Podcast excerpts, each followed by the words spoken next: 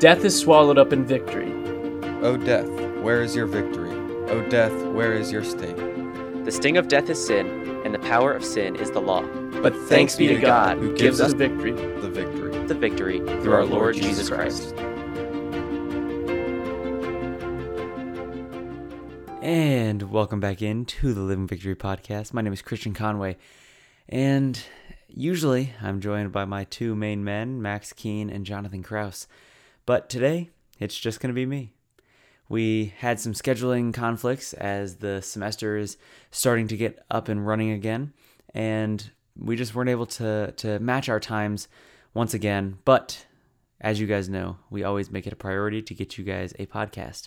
So I wanted to talk about something today that is really pressing on my heart, something that has been pressing on the heart of the nation and has been pressing especially on the heart of Christians in the nation over the past week, um, about a week now. And so I'm going to talk about what is happening in Afghanistan. But I'm going to talk about it in the context of how we as Christians can deal with evil and wickedness in the world, how we should understand it, how we should react to it, and what God's call for Christians in the midst of evil is. So before we get into it, we should look at what is happening in Afghanistan in the first place. So, for those who don't know, on August 15th, the Taliban officially took over the country in Afghanistan. And this was something that was a few days in the working. Uh, they, in 10 days, were able to take over the entire country. The official president of Afghanistan fled, and the Taliban was able to take over the country. This comes less than a month before the United States was planning to evacuate its final troops from the country, which means that there are thousands of Americans still in the country, as well as thousands of foreigners from other countries who are still in Afghanistan waiting for some way to get out. They are trying to get to the airport, but the Taliban have created a circle around the airport and have tried to prevent people from getting in and out of the country using the airport, which makes things much more difficult. So right now we are facing a situation that seems very hopeless. It's a situation that has a lot of unknowns, a situation that we are constantly trying to understand. Uh, it's constantly evolving, and every single day there is more information coming out. I heard a news report where they were interviewing a local Afghani man, and he said that, you know, usually you can kind of tell and predict what's going to happen in the next month, the next year he couldn't even predict what was going to happen the next minute because of how fast things are progressing and because of how crazy things have become since the Taliban took over. So that is essentially what's happening right now. And one thing that I've been encouraged by is seeing and hearing how many churches around the country have really been reacting to this. How many churches around the country have taken this news and brought it before the congregation in prayer?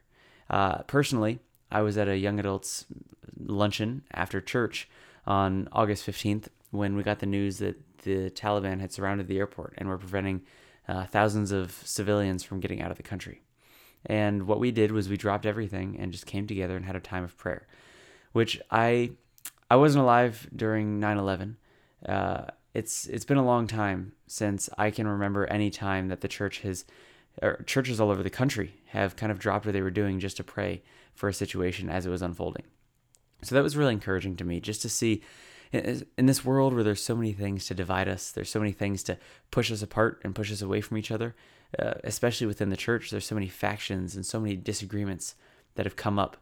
It's cool to see one thing that brings us together and gives us the unity that Christ intended for his church to have.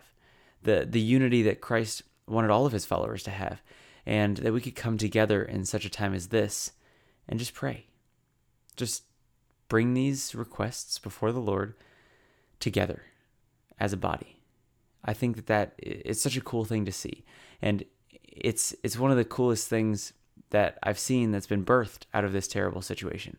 That even in the midst of evil and wickedness, we're able to turn to God first. So that's kind of where I want to go next with this is why would God allow this kind of thing to happen? That we as the church um, we're followers of Christ, and you know, God has chosen us. He has chosen us to be in His family. So why would He allow fellow church members in Afghanistan to be going through this type of evil? If, if, if God was truly good, people might ask, why would he ever allow something like this to happen? Why would God allow evil in this world, especially evil in this form that kills so many innocent people and so many innocent Christians? Now, when we ask this question, I think that we're coming at it from the wrong perspective. We're coming at it from the perspective of if I was God, what would my world look like? Would I allow evil? And I think that whenever we get into the if I was God state of mind, we're really being prideful. We're putting ourselves in a position that we should not be in. We are trying to usurp God's power when we have absolutely no right to do that. We are trying to look into the eyes of the, um, the Almighty and tell him that he's doing it wrong. Which that's it's just not our place. Scripture tells us that God is higher than we are, that his ways are higher than we are, and that we will never understand his ways. But it also tells us to faithfully believe his promises, such as the promise that we read in Romans 8:28, which says, "For those who love God, all things work together for good, for those who are called according to his purpose." Now, when the Bible says all things, it doesn't mean some things. It doesn't mean only the good things. It doesn't mean a very few, uh, very small selection of things. It doesn't mean most things. The Bible means all things. In Genesis chapter 50, we see kind of the conclusion of the story of Joseph. Joseph had had so many bad things and evil things happen in his life, even though he lived a, a relatively righteous life. And in Genesis chapter 50, it says that what man had intended for evil, God had used for good. So when we're entering this this period of trying to figure out why this is happening and, and why a good God would allow this to happen, the first thing we have to remember is that our God is faithful and our God is good. So if our God says that he's going to use something for good, then he's going to use it for good. And if we look at it and say, well, I don't see how he could use this for good, then we need to sit back. We need to be patient and we need to allow God to work because not all the good is going to be something that we can see in our lifetimes. Sometimes the good comes tens or hundreds or thousands of years later. We don't have the ability to track that, but we have the ability to have faith that God is good and that He will be faithful to His word. So, when I was thinking about this situation, one story from the Bible in particular stood out in my mind, and that's the story of Habakkuk. So, Habakkuk is a prophet, he's a minor prophet in the Bible and his book is only three chapters long. Now, this book, I think it directly applies to what's happening in Afghanistan today, because the book of Habakkuk is one of a prophet asking God why he allows evil and wickedness to prevail in this world. Specifically, the people of Israel were about to be taken over, were about to be uh, destroyed by the Babylonians, which was an evil people group at the time. Now, they were about to be destroyed by the Babylonians, and Habakkuk was simply asking God, why? Why are you going to allow your people to be taken over like this? Look, you have promised to be good to your people, yet you are allowing an evil force to reign and to take power over them. And this is the same situation we see in Afghanistan today. We have brothers and sisters in Christ who are in this country, and they're having to face the evils that the Taliban is bringing about. They're having to face the, the worshippers of a false God and the fruits of their labor. They're having to face sin in one of its finest forms. Now, why would God allow this to happen? Well, let's look at the book of Habakkuk. Let's see what Habakkuk asks, and then let's see how God responds. So, in the first, well, I guess in, in verses 2 through 4 of the book of Habakkuk, uh, Habakkuk asks his first question. He asks God, why how long he has to point out violence and how long they have to suffer through this until God is going to respond. And God answers, Look among the nations and see, wonder and be astounded. For I am doing a work in your days that you would not believe if told. So, this is the beginning of God's answer. He says, I'm doing something that even if I told you what it was, you still wouldn't believe it. That is how high and mighty our God is. That is how great and powerful our God is. He does things that are so great that even if He told them to us, we wouldn't understand. That His plans are so beyond our comprehension that even if He tried to explain it to us, we wouldn't be able to grasp it. God is amazing. We serve an awesome God. So, this is this is God's answer to Habakkuk's first question. He says, "I am using this people to accomplish one of my purposes. And even though they're evil in the moment, I'm using them to accomplish my purpose. Now, don't lose heart because these people will face their punishment. Everybody has to be accountable for his or her sins. So there's no group of people that's going to get by having performed evil without the covering of Christ. But God still uses what people intend for evil to bring about good in this world. So then Habakkuk asks a second question. He, in verses uh, 112 to 2 1, he essentially asks God why he must use evil and wicked people to bring about his purpose. When there's so many less evil and less wicked nations out there that God could be using, why must he use the most evil of the evil? And then God, uh, he, he responds again. And he responds in a very similar manner to when Job was questioning why God allows evil in the world. And God said, Were you there when I created the heavens and the earth? Where were you when I formed all of this? Where were you when I was in the beginning creating this world? He was showing Job that Job had no right to ask God those questions, that Job had no authority to question God's plan. And in the same way, God he, tells Habakkuk, uh, specifically in, in chapter 2, verse 3, he says, For still the vision awaits its appointed time. It hastens to the end, it will not lie. If it seems slow, wait for it. It will surely come, and it will not delay. Like, how cool of a promise is that? He's saying, if, if my purposes aren't happening fast enough for you or in the right way for you, then you know what you should do? You should wait. How can we wait on this? Now, when I when I say this, I am not trying to say that, that the United States should not take any action. I'm not saying that we should sit back and just let God work and not do anything in this world. But we as Christians, when we're looking at evil and wickedness in the world, we have to have faith. We have to persevere with faith to the end. We have to remember that God promises to be a faithful and good and just God.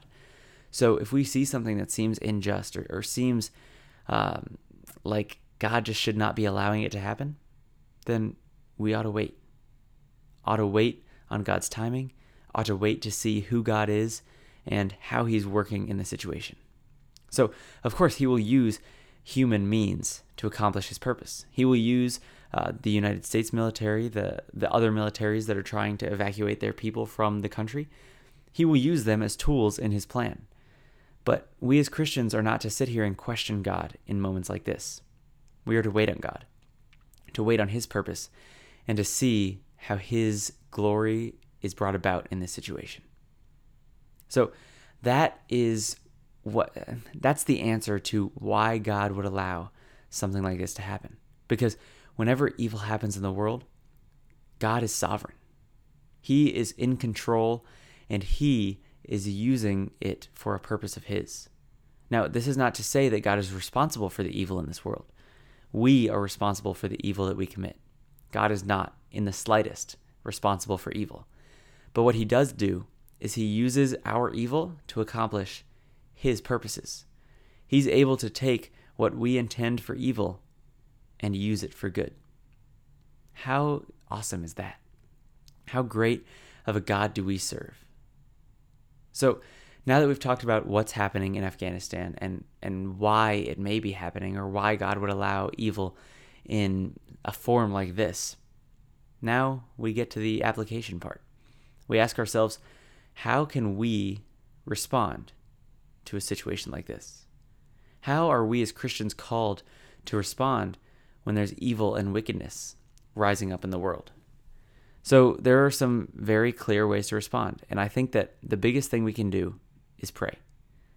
We can pray to God. We can pray that that his will be done in this situation because we're reminded in the book of First John that if we ask anything according to his will, that it will be granted to us. So we can ask, like Jesus did in the Lord's Prayer, that God's will be done. But we can also pray for the people, specifically the people who are in this situation in Afghanistan, the people who are in the country, the people who are going in to help them, the people of the Afghani church. Uh, we can pray for everybody, even the Taliban. Now, this is this is not a popular opinion, but it's a scriptural opinion. So, in in 1 Timothy chapter 2 verse 1, it says, "First of all then, I urge that supplications, prayers, intercessions, and thanksgivings be made for all people." So, Paul is writing to Timothy encouraging him to pray for all people.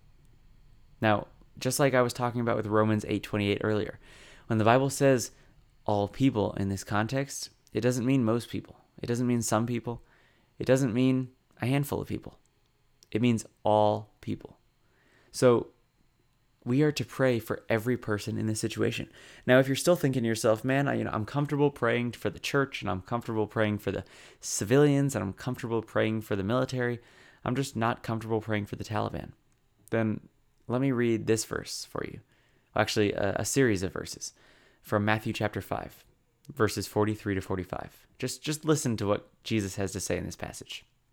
He says, You have heard that it was said, You shall love your neighbor and hate your enemy.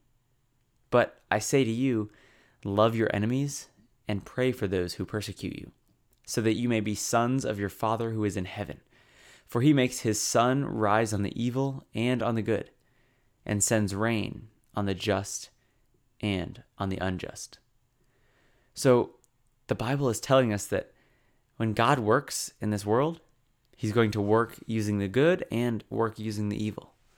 But we are not called to only pray for the good. We are not called to be partial or to be biased in our praying.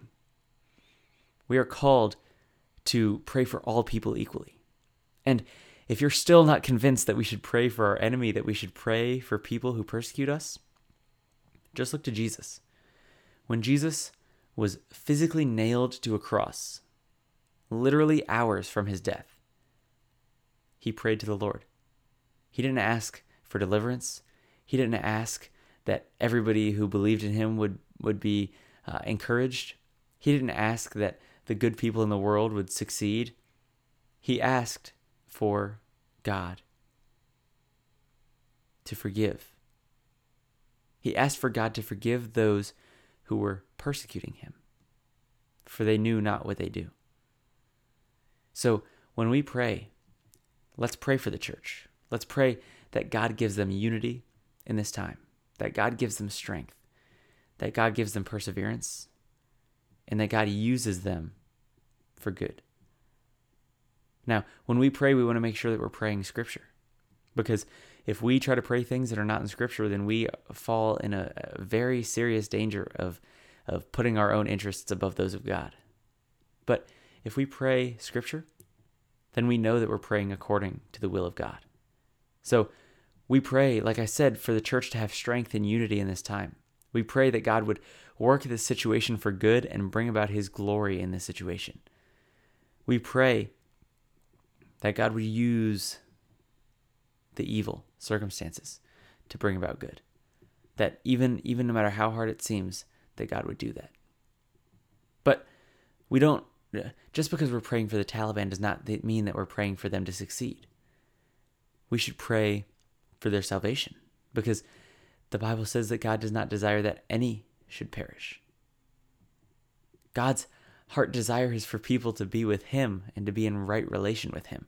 So we can pray that each and every member of the Taliban would come to right relation with God. We can also pray that people in Afghanistan, whether Taliban or civilian, would learn to abhor what is evil and hold fast to what is good, as we read in Romans 12 9. And we can pray that the people in Afghanistan and the people around the world would, with confidence, draw near to the throne of grace, that we may receive mercy and find grace to help in time of need, as we read in Hebrews 4:16. We can also pray, as Romans 12:12 says, that people around the world and people in Afghanistan would rejoice in hope, that they would be patient in tribulation and be constant in prayer. But most importantly, we should pray this. We should pray what Jesus prays in Matthew 6:10. Your kingdom come. Your will be done on earth as it is in heaven. Now, as we're thinking about this situation and praying about this situation, we want to make sure that we have an appropriate heart posture toward God. God is amazing, He is enthroned in glory, and He is our Heavenly Father. But just because He is our Heavenly Father does not mean that we should criticize Him as we may when our Father messes up, our earthly Father. Because our Heavenly Father does not mess up. Our Heavenly Father never makes a mistake. We ought to come before Him with the heart that He has put inside of us the, the heart of reverence and humility, a heart that puts ourselves in right relation to God, and that we see ourselves in the proper position related to who He is and how He loves us. So, I want to close out this episode by talking about what Habakkuk came to. The conclusion that he came to after he asked God these questions and got answers directly from the mouth of God. So, if you remember, Habakkuk was looking to God and asking, Why do you allow evil and wickedness in this world? Why are you using evil nations to bring about your purpose? Why, why, why? And God gives him answers. God's answer is, Be patient. You don't understand what I'm doing, but I am working for my purpose. And when Habakkuk got that answer, you might think, He's like that doesn't answer what I wanted to be answered. But instead, Habakkuk said this Though the fig tree should not blossom, nor fruit be on the vines, the produce of the olive fail, and the fields yield no food, the flock be cut off from the fold, and there be no herd in the stalls, yet I will rejoice in the Lord. I will take joy in the God of my salvation. God, the Lord, is my strength. He makes my feet like the deer's. He makes me tread on my high places. So let that be our heart posture as we go before the Lord in this time. And not only in this time, but in any difficult time that we face in our lives, that, that we see other Christians facing in their lives, let us go before the Lord with a heart posture of rejoicing. Because we ought to rejoice in the God we serve because of his love, his grace, his mercy, and his continued faithfulness to us. So, thank you guys for listening to this episode. Uh, I hope that I was able to bring you some value. I hope that God was able to speak through me and that you really understood something from God's word that you may not have, have seen or have known before this. I pray that God is using this episode to help encourage you guys and give you direction on how you should pray and how you should think about the situation in Afghanistan. Uh, as always, thank you guys for being here. It, this would not be possible without you guys. If you would like to have a conversation, if you if you have any questions or anything, please feel free to email us at questions at livingvictorypodcast.com. You can also reach me at christian at livingvictorypodcast.com, or you can reach either of the other two hosts at Max or Jonathan at livingvictorypodcast.com. We really love having conversations with you guys. We love having listener requested episodes. We love building community because that's what we want to do here. Here, we want to make sure that we're building a community of people who keep their eyes on Christ, a community of people who keep each other accountable and who, in moments like this, difficult moments, are able to come together for the purposes of God, are able to come together in prayer and humility and correct heart posture to God and pray and, and give supplication and ask God for things. So this episode has been really encouraging for me. I, I as I was thinking about the Afghanistan thing and I was reading the book of Habakkuk just this week, you know, that's that's a God thing.